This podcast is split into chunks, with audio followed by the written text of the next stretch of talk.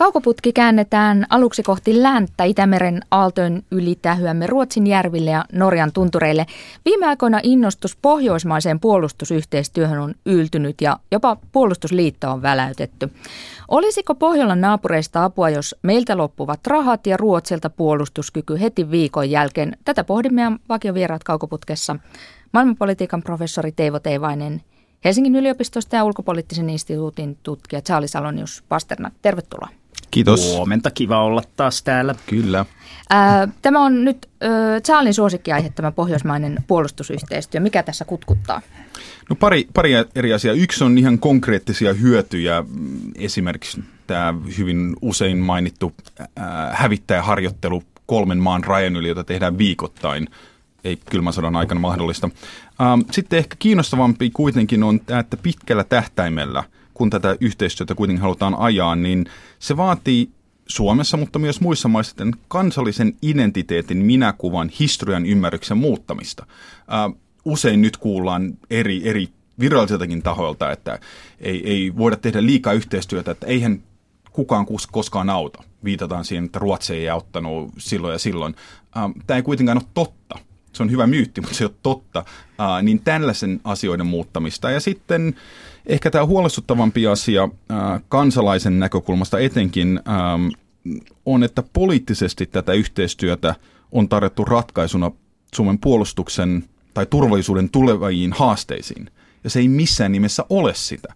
Se on hyödyllinen asia, mutta se ei ole se ää, ratkaisu. Ja mä oon vähän huolissaan, että tätä tarjotaan ratkaisuna nyt pari vuotta mukaan lukien eduskuntavaalit niin, että ei tarvitsisi keskustella niistä haastavimmista asioista. Joita ovat? Ää, no hyvin lyhyesti ottaen yksi ähm, puolustusvoimien rahoitus. Äh, en usko, että puolustusbudjetti kaksinkertaistetaan 2020-luvulla. Ähm, en usko, että kukaan poliitikko haluaa, haluaa ajaa puolustusta alas, joten pitäisi keskustella siitä, että miten tätä rahoitetaan. Tässä on nyt vain yksi esimerkki. Tärkeämpi ehkä on kuitenkin, että mikä on puolustusvoimien, miten sanoisi, todennäköisyys, että niitä joudutaan käyttää sodassa. Suht pieni, hyvä näin. Laajempi turvallisuus. Miten Suomessa tämä laajempi turvallisuus, äh, resilienssi äh, hoidetaan, niin nämä on niitä asioita, joita ikävä kyllä pohjoismainen yhteistyö ei tule olemaan se yksi ratkaisu. No Musta vähän kuulostaa, että Charlie on nostamassa NATO-kissaa pöydälle, mutta ei maininnut NATO-sanaa vielä. Että Minussakin kyllä kuulostaa. Näetkö, näetkö että johtaako pohjoismainen yhteistyö, kuinka paljon se laajempi ratkaisu löytyy Naton piiristä, kuinka paljon pohjoismainen yhteistyö voisi auttaa ö, johonkin toisen tyyppiseen laajempaan turvallisuuspoliittiseen ratkaisuun, joka ei riippuisi yhtä paljon Natosta? Um. Mä olin just seminaarissa äh, pari viikkoa sitten äh, Tukholmassa ja siellä Latvian puolustusministeri äh, sanoi paljon avoimemmin kuin monet muut kollegansa, että se, että Ruotsi ja Suomi ei kuulu NATOon, niin se vaikeuttaa pohjoismaista yhteistyötä ja heikentää Itämeren turvallisuutta. Okei, tämä oli hänen näkökulmansa, mutta hyvin selvästi hän oli sitä mieltä, että ää, aika kohta tullaan joissakin asioissa, vast, tulee vastaan se, että ää, Baltian maat, jos ne otetaan pohjoismaisen yhteistyöhön, Norja, Tanska, on NATO-jäseniä, Suomi ja Ruotsi ei ole, ja se, siinä on vain konkreettisia haittoja. Joten siinä mielessä ehdottomastihan tämä tulee esille.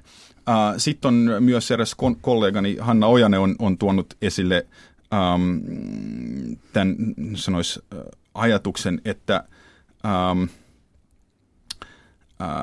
tämä yhteistyö, jos Suomi ja Ruotsi liittyisi NATOon – niin NATO haluaisi, että vain jatketaan vahvistamaan tätä pohjoismaista yhteistyötä. Ehdottomasti näin on, koska tähän käytetään jo nyt tätä yhteistyötä esimerkkinä, että miten kaikkien Euroopassa ja ties muuallakin maailmassa, Aasiassa pitäisi tehdä turvallisuusyhteistyötä. Ehdottomasti haluttaisiin tehdä tätä ja NATO auttaa siinä. Eli NATO-keskustelu Suomessa jäsenyydestä ja muusta liittyy tähän pohjoismaiseen keskusteluun ehdottomasti.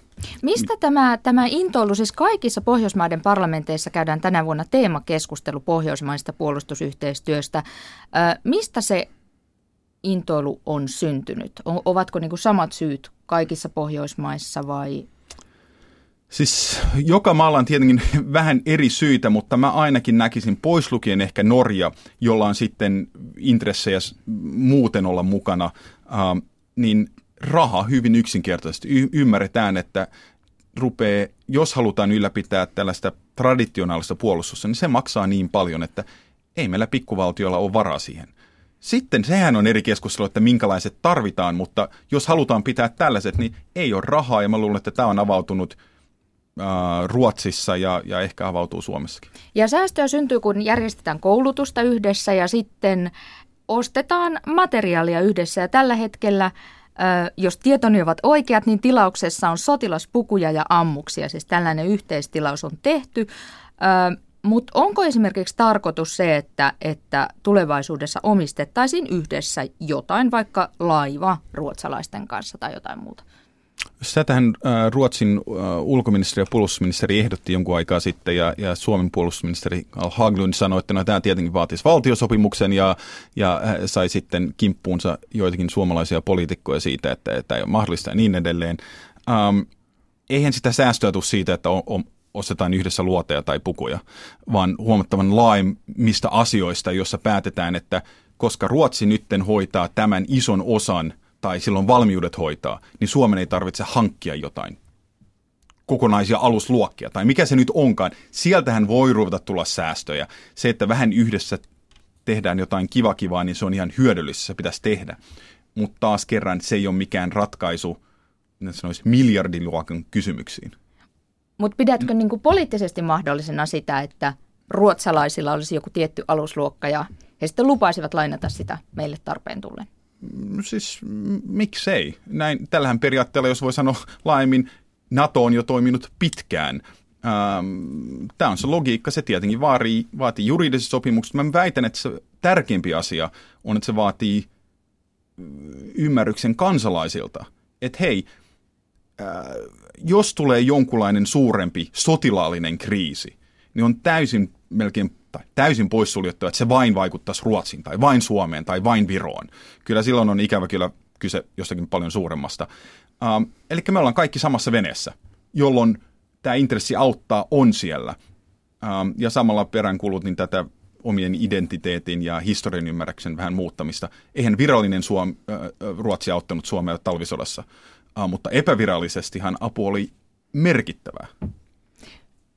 Niin, miten sä näet, että eikö toi sotilaallinen kriisi, voisi ajatella, että se tulee kenties helpommin sitä myötä, jos olla NATO-jäseninä ainakin sitä kautta, että se voi saada alkunsa jostain muualta. Se itse hienosti otit vuonna 2009, Charlie, esiin sen, että Suomihan on Afganistanissa sodassa. Ja jos nyt ajatellaan, että Suomen Afganistaniin meno on osa Suomen jonkinlaista NATOon kytkeytymistä, niin se on vain yksi esimerkki siitä, että miten Suomesta tulee sotaa käyvä maa jossain muualla olevien konfliktien kautta. Ja silloin väitä siitä, että NATOon liittyminen lisäisi rauhanomaista tilannetta Suomen suunnassa, niin on ainakin tältä osin harhaanjohtava, koska silloinhan Suomesta saattaa tulla sotaa käyvä maa hyvin monenlaisten konfliktien kautta, jotka voi olla maantieteellisesti kaukana, mutta poliittisesti hyvin lähellä? Um, mä ymmärrän, kiitos, ymmärrän mistä tulee um, tämä ajatus. Mä en usko, että mm, sanoisi Afganistan tai, tai joku ka, kauempi konflikti, otetaan Vietnam, niin eihän se johtanut siihen, että NATO-jäsenet piti olla sitten mukana Yhdysvaltojen kanssa siinä surullisessa ähm, sodassa. Ähm, jos puhutaan Itämerestä ja sotilaallisesta konfliktista täällä, jonka todennäköisyys on lähes nolla tässä vaiheessa, niin mä en näe tilannetta, missä esimerkiksi äh, vain Viro ja Ruotsi olisi mukana ja Suomi istuisi täällä. Kyllä ikävä kyllä, niin, niin kenraalit kaikilla puolilla rajaa joutuu miettimään, että mitkä on todennäköisyyksiä. Kyllä Venäjällä on jo mietitty, että no tällaisessa tilanteessa minkä puolen Suomi valitsee. Ja ne olettaa, että me valitaan Ruotsin ja, ja, ja lännen tie. Ähm, ei sitä tiedä, niin siinä mielessä mä, mä en välttämättä usko, että meidän lähialueilla NATO-jäsenyys Suomen ja Ruotsin kohdalla lisäisi sodan todennäköisyyttä. ehdottomasti Venäjä lisäisi taloudellista painostusta tai muusta, tai poliittista. Se ei ole mitään kysymystä. Ähm, mutta tota niin... Ähm, Paljonko Suomelta menee, äh, Suomen puolustusteollisuudelta menee vientihankkeita Venäjän kasvavaan puolustusvoimien kehittämiseen, jos Suomi liittyy NATOon? No mä, mä, mä jossakin vaiheessa kyselin, että mitä jos tota, niin kun Patrian kaupat on ollut tässä es, esillä, niin, niin, niin äh, myytäisikö näitä Patrian äh, uusimpia miehistökuljetusvaunuja Venäjälle ja näkemys oli, että no jos sieltä tulee 600 vaunun tilaus, niin miksi ei? Äh, talo, taloutta ja rahaa tässä pyöritään ja, ja ehkä sitä kautta tulisi myös sanotaan positiivista sotilaallista yhteistyötä. Suomen ja Venäjän välillähän on aika vähän. Ei, ei ole oikeastaan mitään, paitsi nyt nämä sotilasatasiat ja muut.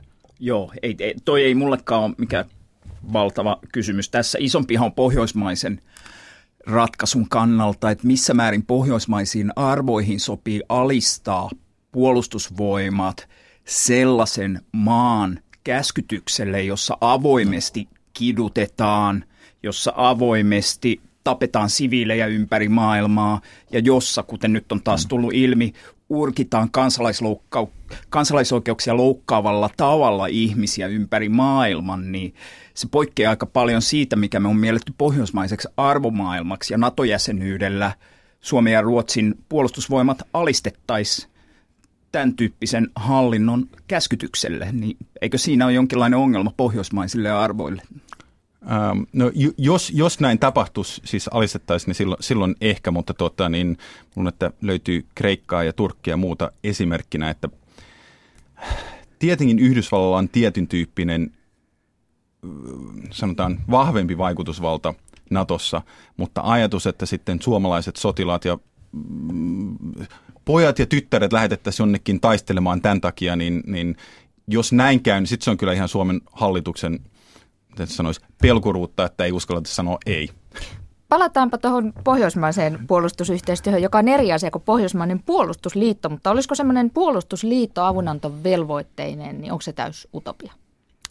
Ei mun mielestä. Siis nythän tietenkin halutaan kiistää se, mutta pari vuotta taaksepäin, kun tuli tämä Stoltenbergin raportti, niin, niin, niin kaikki kiisti, että oltaisiin mitenkään mietitty, että mentäisiin Islantiin ää, tekemään ilmavalvontaa – kolme vuotta eteenpäin, niin hallitus on esittämässä ja ajattelemassa, että nyt tehdään ilmavalvontaa, okei se sitten muuttuu harjoitustoiminnaksi, mutta hyvin nopeastihan nämä poliittiset tuulet muuttuu ähm, niin Suomessa kuin Ruotsissa, niin miksei? Ähm, taas mä en voi kuvitella sotilaallista konfliktia, missä Suomi ja Ruotsi, missä vain yksi olisi mukana ja toinen voisi vain nostaa kädet ja sanoa, että me ei miten, meitä ei mitenkään kiinnosta, mitä teille tapahtuu.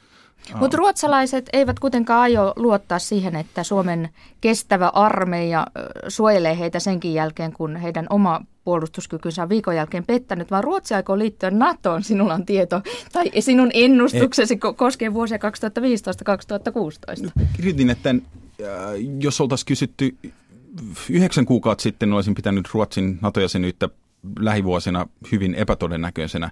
Mutta nyt juuri tämä keskustelu, joka on vellonut kuuden kuukauden aikana, ähm, poliittisten puolueiden signaalit siitä, että heidän näkemys voisi muuttaa. Just viime viikonloppuna kristilliset demokraatit Ruotsissa puoluekokouksessa päätti, että voitaisiin tehdä tällainen NATO-selvitys ja niin edelleen, niin, niin tämä liikehdintä on niin voimakasta, että se itselle ainakin sanoo, että jotain voi mahdollisesti tapahtua nopeammin kuin me ollaan oletettu.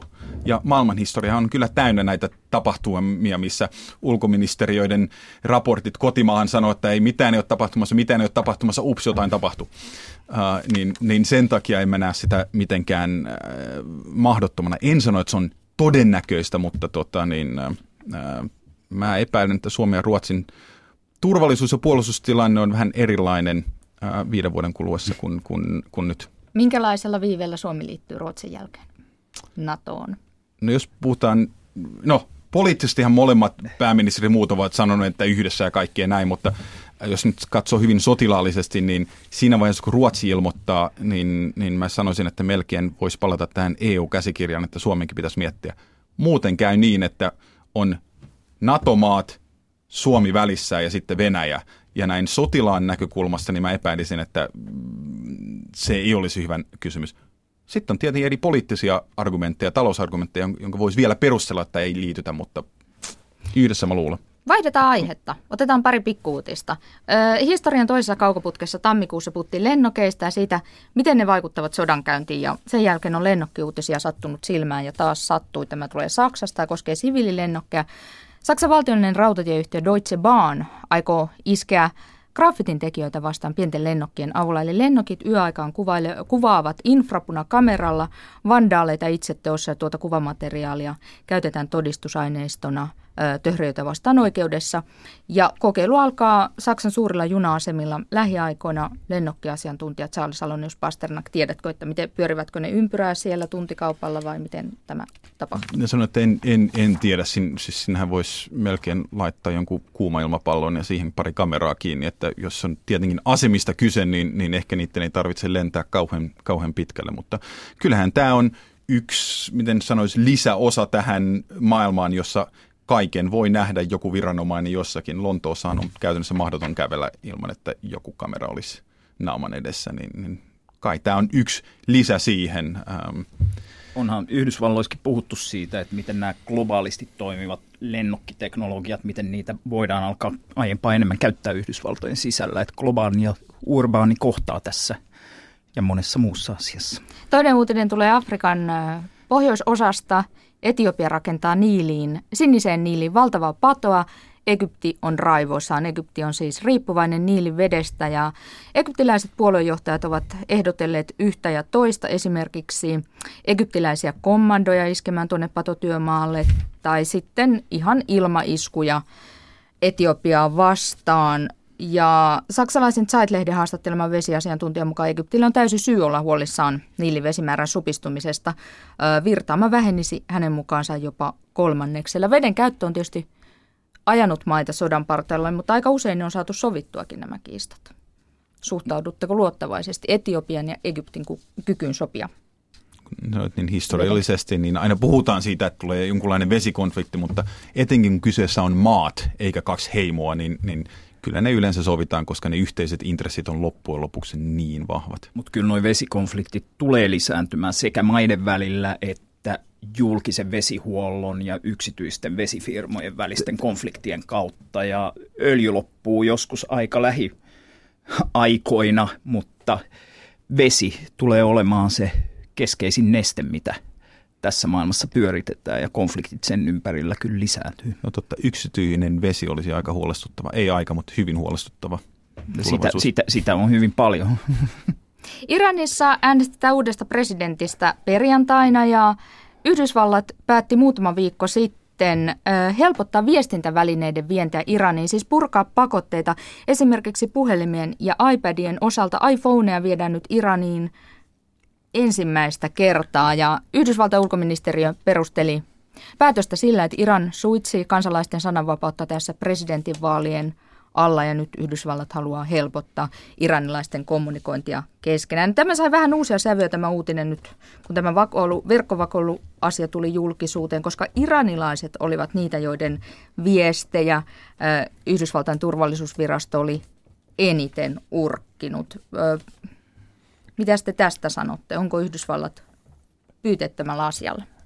No tu, tuskin nyt sinänsä, mutta onhan toi sympaattisempaa kuin vaikkapa aikoinaan Nokia Siemens Network, kun se myi nimenomaan Iranin turvallisuuspalvelulle urkintavälineitä, olisi, olisi tehnyt niin kuin Yhdysvallat nyt ja lähettänyt mm. kommunikaattoreita kansalle. Niin, Kyllä, ja hyviä äh, iPhoneja. Joo, että varmaan siinä kaikenlaisia pyyteitä on, että minä en ainakaan tässä nyt lähde sanomaan, että Yhdysvaltojen hallitus toimii tässä täysin pyyteettömästi, mm. mutta suhteessa Nokia Siemens Networkiin niin ihan hieno veto. Ja ehkä niin kuin yksi esimerkki siitä, että ympäri maailmaa silloin tällöin hallitukset ymmärtää, että tämän rajoituksen niin kuin historiallinen painolasti, että se ei enää vastaa nykytodellisuutta. Eihän tämä tarkoita, että ei Iranissa ollut iPadia ja iPhonea ennen. Ja, ja iPhone ja iPodien, joiden tietokoneiden ja muiden viennin rajoittaminen, niin eihän se ole hidastanut Iranin ydinaseohjelmaa esimerkiksi, joka nyt on Yhdysvaltain hallinnolle se tärkein juttu ja niin edelleen, niin ehkä vain ollaan ymmärretty, että tämän aika on tullut. Ähm, toivottavasti samaa logiikkaa käytetään Kuuban suhteen. Sitten puhutaan vielä tästä äh, Edward Snowdenin paljastuksesta, siis entinen CIA työntekijä kertoi Yhdysvaltain turvallisuusviranomaisten urkkivan ulkomaalaisten viestiliikennettä Facebookissa, Googlessa, Skypeissa, Yahoossa, mitä näitä amerikkalaisyhtiöitä nyt on. Onko äh, Edward Snowden sankari vai petturi? kun hän paljasti tällaisia asioita. Mäkin just miettin, että mulla on pari Bradley Manning teepaitaa, että täytyy varmaan päivittää niitä nyt no. sitten uusiksi. Että kyllä mä ainakin tykkään, että täydet, täydet pisteet Edwardille. Siis hän on tuntematta henkilöä yhtään, mutta omien sanojen perusteella niin selvästi joutunut miettimään, että hän uh, on vahvasti ollut sitä mieltä, että nyt Yhdysvaltain hallitus tekee jotain huom laillisesti maan lakien mukaista, mutta kuitenkin eettisesti, moraalisesti vastenmielistä ja on kai käytännössä sitten työnsä, elämänsä, tyttöystävänsä, perheensä kaikki uhrannut ja, ja nähdään, onko henki jossakin vaiheessa uhrattuna, uh, niin selvästi hän on vahvasti ollut sitä mieltä, että nytten Yhdysvallat tekee jotain, mistä hän ei halua olla mukana, vaikka on ollut mukana. Ja, mm, niin. Tälle on Yhdysvaltaa, amerikkalaisten siis enemmistön tuki tälle toiminnalle. Mitenkään paljon se on ö, amerikkalaisten turvallisuutta mahtanut parantaa? no näin, näin hyvän haastattelun, jossa monta vuosikymmentä tiedustelu ja muita asioita kommentoi, että Yhdysvalloissa on nyt, oliko se neljä terroristi-iskua, jotka on ta- viety päätökseensä viimeisen vuosikymmenen aikana, joissa on kuollut 17 ihmistä, joka vuosi kuolee lähemmäs 15 000 ihmistä äh, murhiin, äh, niin, niin amerikkalaisilla on, mutta ne ei ole ainoa maa, mutta on tietenkin tällainen hyvin outo suhde siihen, että potentiaalisesti jotain voisi tapahtua ja sen takia mä oon va- vapaa ja, ja, ja halukas antamaan kaikkia näitä oikeuksia ja yksityisyyttäni pois, koska ehkä jotain voitaisiin estää sen tilalle, että ihan konkreettisesti tehdä jotain aseiden äh, suhteen ja niin edelleen. Äh. Mitä johtopäätöksiä suomalaisten pitäisi tästä vetää? No pitäisi pitää ainakin mielessä se, että jos toimii sellaisten firmojen kanssa, vaikkapa internetissä itsekin toimin, Google, Facebook, jotka on nyt luovuttaneet aika laajamittaisesti tietoja käyttäjistä Yhdysvaltojen turvallisuusviranomaisille, niin pohtia, että mitä tämä merkitsee. Mehän ei vielä tiedetä, että – kaikkia yksityiskohtia siitä, minkälaisia tietoja on luovutettu ja mihin käyttöön, mutta tätä, tähän on syytä kiinnittää huomiota, mitä johtopäätöksiä siitä tulee. Et meinaako se, että pitäisi lopettaa Facebookin käyttäminen nyt tai Googlen Gmailin käyttäminen, niin itse en, mut, toisaalta, itse jos en ainakaan tiedä. Ven, venä, venäläisen vastaamaan V-kontakteen, niin, niin kyllä mä epäilen, että sielläkin FSB osaa aika hyvin katsoa, että miten tehdään. Siis norma henkilölle, joka nyt ei ole tekemässä mitään rikollista, terroristi, mit, mitä tahansa, niin siellä on niin uskomaton määrä dataa. Ne oli kerännyt lähes 100 miljardia infopistettä yksittäin yhden kuukauden aikana, niin sieltähän koneet kerää ja katsoo, että mitä linkkejä mahdollisesti on, tuleeko, syntyykö mitään. Niin voi olla yksi henkilö, joka on kiinnostunut ja sitten ne koneet katsoo sieltä, että löytyykö mitään linkkejä, joita ihmisen ei huomaisi. Niin, niin en mä nyt henkilökohtaisesti ole kauhean pelokas siitä, että Yhdysvallan hallitus välittää pätkääkään siitä, että mitä mä teen. Sehän, sehän muuten täytyy muistaa, että Twitter ei ollut antanut tietoja samalla tavalla Yhdysvaltojen hallitukselle. Siis Twitter, jota meidänkin kaukoputkiohjelma käyttää viestinnässään hyvin paljon. Hashtag ja, ja, kaukoputki.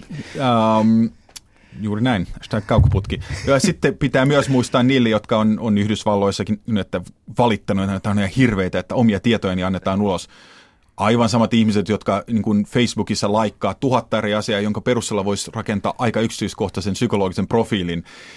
Aika moni ihminen länsimaissa vapaaehtoisesti antaa tätä informaatiota jopa paljon enemmän, ähm, niin ehkä nämä asiat pitäisi huomioida. Mutta onhan siis huolestuttavaa on, että miss, missä vaiheessa niin ollaan annettu vapaaehtoisesti demokratiassa – suurin osa oikeuksistamme pois tavalla, joka diktaattori ei koskaan pystyisi. Yhdysvalloissa on kiinnostavaa nähdä, missä määrin tämä jupakka yhdistää jonkinlaista radikaalia vasemmistoa, Occupy-liikettä sekä jonkinlaista libertaari-oikeistoa, jotka on huolissaan valtion roolista ja siinä voi syntyä mielenkiintoisia poliittisia liittoutumia Yhdysvalloissa ja muualla. Ja tästä mediakohusta huolimatta suuresta paljastuksesta, niin tota, tämä verkkovakoilu, verkkovakoilu ei tietysti tähän lopu, mutta jotain muutoksia varmaan tulee. Tuskin ne enää ainakaan tekee semmoisia PowerPoint-esityksiä, nämä verkkovakoilun organisaattorit, jotka livahtaa se. sitten julkisuuteen. Sitä mä en tajua, että miten ne mokas. Jos mä vakoilisin noin laajamittaisesti, niin ei multa nyt PowerPoint-esitystä tollain lipsahtaisi julkisuuteen. En mä niitä muutenkaan osaa juurikaan tehdä, mutta tota, noin niin muistakin syistä. Olit suojautunut olemalla opettelematta tätä. Niin, op, niin Charles, sinä ennustit, että, että jotta tällaisia ikään kuin vuotoja, siis turvallisuusviranomaisten kannalta tällaisia äärimmäisen ikäviä vuotoja tapahtuu, niin yhä pienempi piiri vihitään näihin no, saloihin. No tämähän, tämähän on se ongelma, että tarvitaan, Yhdysvallat jos sano, tarvitsee tuhansia tällaisia työntekijöitä CIAihin, NSAihin ja muihin. Um, mutta uh, kyllä mä ennustaisin, että tullaan näkemään näitä aina lisää ja lisää. Joku yhtäkkiä sille että hei, tämä on epäeettistä, nyt tunkin julkisuuteen. Um, voi olla, että se johtaa siihen, että pienempi ja pienempi määrä ihmisiä tietää enemmän ja enemmän meistä, eikä sekään välttämättä ole kauhean hyvä ratkaisu. Mutta sitten on myös pitää sanoa se, että joidenkin asioidenhan pitäisi pysyä salassa. Se on hyödyllistä myös meille. Um, tullaanko jonkunlaisen tasapainoon tässä, missä ihmiset ymmärtää, että vaikka mä pääsisin kaikkeen tähän tietoon, niin mun ei oikeasti pidä kannata julkista ihan kaikki. Mennään sitten viimeiseen osioon, kuukauden kuva. Teivo Teivainen on valinnut. Mitäs siinä näkyy? Tässä näkyy kyrilliset aakkoset. Mulla on esitys siitä, että Suomen peruskoulujen oppimäärään pitäisi ottaa kyrillisten aakkosten opettelu. Tämä ei tarkoita Venäjän kielen varsinaisia opintoja. Tämä ei tarkoita mitään ruotsin kielen asemalle, mutta se tarkoittaa sitä, että hälvennettäisiin sekä suhteessa itänaapuriin että ennen kaikkea suhteessa Suomen nopeimmin kasvavaan kieliryhmään, venäjän kielisiin, niitä epäluuloja, joita Suomessa todella paljon on. Ja venäjän kieli on siitä jännä kieli, että toisin kuin vaikka Arabiassa tai Taissa tai Hindissä aakkoset, jotka on helppo oppia, ne oppimalla se toiseuden ja vierauden tunne hälvenee yhtäkkiä aika paljon, kun sä näet, että apoteek ja kaikki mahdolliset niin kuin sanat, mitä katukylteissä muualla on, että kyrilliset Suomen kouluihin. Ovatko tuttuja kirjaimia? Ähm, vain silloin, kun ne on näkynyt jollakin turistimatkalla tai muulla ja on, on katsonut, tavannut siinä, että suunnilleen tämä on oikea katu, äh, niin siinä mielessä on tuttuja, mutta pitää myöntää, että toisin kuin pikkusiskon, niin en osaisi lukea niitä. Oli, olisiko hyvä siis, kannatatko Teivo-esitystä? Pakollisen, pakollinen opiskelu? Siis, siis miksei laajemmin voisi sanoa, että kannattaisin kaiken kielenopetuksen laajentamista ja aikaistamista – merkittävästi Suomen kouluissa. Ähm, pienelle lapselle, vauvalle ei ole mikään ongelma oppia kolmea kieltä parin vuoden iässä. Se on vain aikuisille, joille se on ongelma, ja sitten ollaan proisoitu tämä kielen oppimisongelma pikkulapsiin, jotka ei mitenkään näe tätä ongelmaa. Se on vain monta eri jännää tapaa kommunikoida eri ihmisten kanssa. Mullakin äh, talon sisä, sisäleikkipihalla niin venäläisiä, kaikki intialaisia muita lapsia, niin nehän kaikki iloisesti leikkii toisten kanssa. Joo, mutta enemmän kuin varsinaisena kielenopiskeluna mä näen tämän jonkinlaisena kansalaisuuskasvatuksena. Pieni vaiva, valtava etu, kyrilliset oppimalla. Näin lausui Teivo Teivainen ja kaukoputkessa vieraana myös Charles Allenius Pasternak. Nyt kaukoputki siirtyy kesälomalle katselmaan lintuja merimerkkejä. Tässä oli ajan tasa ja iltapäivällä sitten lisää.